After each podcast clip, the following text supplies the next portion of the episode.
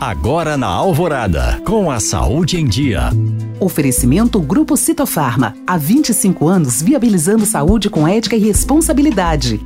Neste tempo de pandemia, as pessoas, para não ter que sair muito de casa, fazem compras em maior quantidade e armazenam na geladeira, e assim evitam se aglomerar em locais fechados e com muita frequência, como supermercados. Mas antes de comprar um produto, deve-se olhar atentamente as recomendações, tais como o prazo que deve ser consumido, ou seja, a data de validade e se pode ou não ser conservado na geladeira. O pão, por exemplo, é um produto que quase sempre está guardado dentro da geladeira, lugar onde não deveria estar. Deixar o pão refrigerando não o mantém fresco por mais tempo e, na verdade, possui o efeito reverso. Nesses ambientes, o amido do pão recristaliza e faz com que ele envelheça muito mais rapidamente. Portanto, deve-se consumir um pão dentro do período de uma semana ou próximo disso e vale mais a pena deixá-lo em ambiente aberto. Caso se queira armazená-lo por mais tempo, o melhor então seria congelar.